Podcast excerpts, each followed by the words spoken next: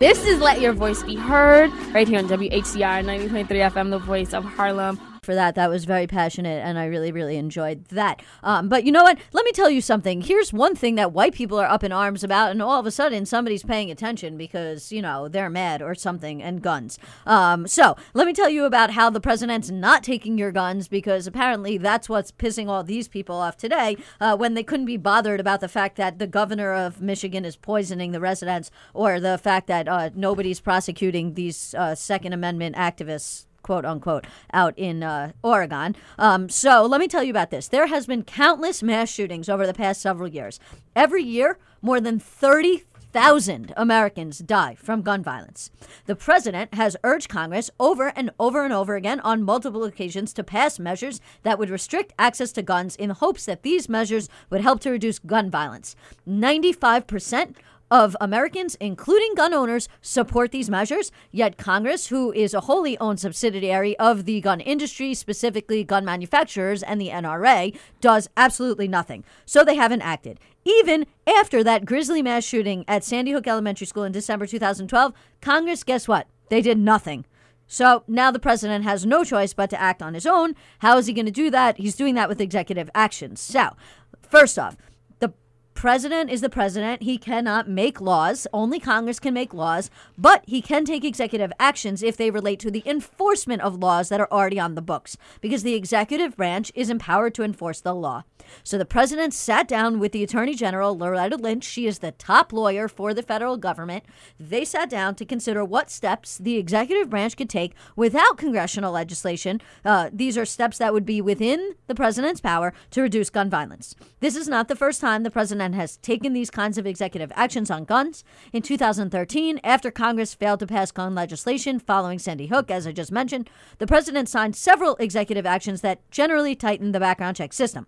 Um, now, there are risks to acting in this manner without congressional approval. Critics have already suggested that they are going to challenge these new executive actions in court. Not getting legislation on the books also means that a future president, who's a Republican, presumably, could unilaterally reverse the president's actions. In addition, congressional Republicans are now threatening to block funding for the Justice Department in order to stop the enforcement of these actions. Uh, so let me tell you what these actions actually do. The federal government is going to issue guidance that will narrow who can sell guns without a federal license. This is going to be based in, on an evaluation of the circumstances surrounding each individual gun sale. The idea is to actually make the enforcement of existing federal laws stricter so that people, whether they're gun sellers or gun buyers, can't take advantage of the so called quote unquote gun show loophole. So when Republicans are constantly saying the president should enforce the laws on the books. He should enforce the laws. He shouldn't make new laws through executive action. Well, these executive actions are exactly just doing that. They're making it more clear about how they're going to enforce the laws that are already on the books. Uh, so, how they're going to do this. The FBI is going to hire more than 230 people to help run background checks. That's an increase of more than 50% of their current staff. The government is going to require background checks for people who try and buy restricted firearms through a legal entity such as a corporation or trust. What that means is if Selena and I want to get together and we want to form Ilyssa and Selena LLC, or let's just call it Buy Our Guns LLC, and then we want to use this corporation or this company to purchase guns instead of us because maybe one of us couldn't pass the background check, but the corporation is now the person and the corporation can pass a background check because the corporation has nothing to check. So people use that as a way to get around this background check issue, uh, which so that has allowed people to avoid background checks. Uh, the Department of Health and Human Services is going to finalize a rule regarding health and privacy record laws to remove barriers to states to providing mental health records to the background check system to make sure that people who have uh, severe mental health issues cannot buy firearms. Uh, the administration is going to enforce tighter rules for reporting when guns are lost or stolen. This makes it easier for uh, law enforcement to track down missing firearms. Federal agencies will encourage and fund more research into technologies that makes guns safer. Uh, that's such as smart guns that can only fire by the person whose fingerprint matches the gun, uh, and other technologies along those lines. In addition to these measures, the administration is going to continue to try and push Congress to pass tighter gun control measures. Not going to happen. Uh, and to direct more funds to enforce existing gun laws and mental health treatment. Uh, so here's another question Is the president really closing the quote unquote gun show loophole? Well, these changes will tighten what's known as the quote unquote gun show loophole, uh, and they will increase the efficiency of federal background check system. But the short answer is no. These will not close this so-called loophole. Uh, the long version of it is that this gun show loophole is actually a, really a misleading name. The better way to describe this is the private sales loophole. For example, if someone purchases a gun from a private seller, such as a collector or a friend or a family member, no background check is required. Uh, this well known loophole is called the gun show loophole because it's these types of private sales are found at gun shows. Uh, a lot of times, licensed dealers at gun shows still have to carry out. Well, I'm sorry.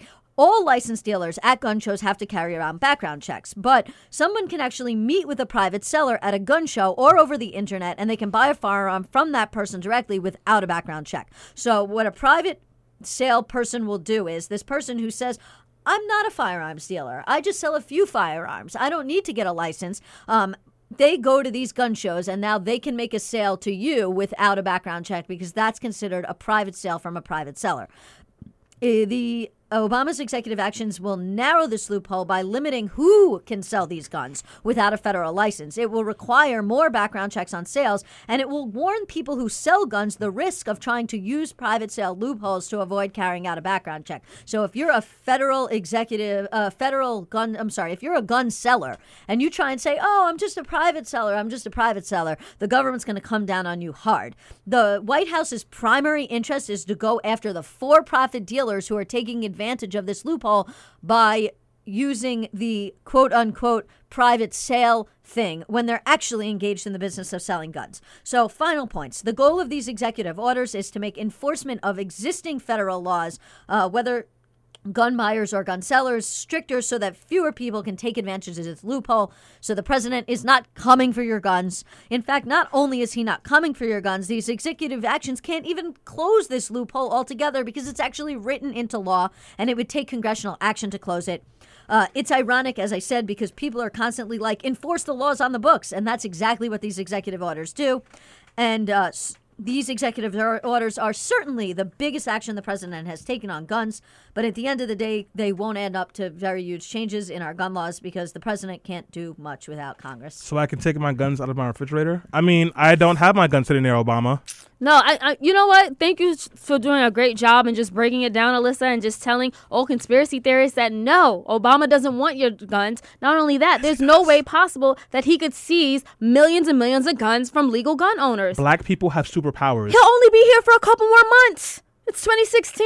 Mm-hmm. Right, yeah. You know, I it's mean, ridiculous to even think that. If you watch but, the town hall, I mean, one of the things he said yes. was, When do I have time to take your guns? He doesn't have the time. But you know what? People are still going to think this and it's just it's just stupid at this point. But you know what? We're gonna have to take well a week long break.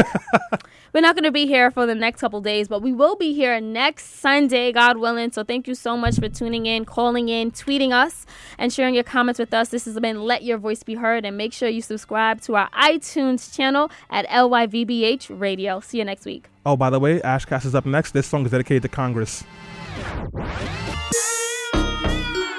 Uh-huh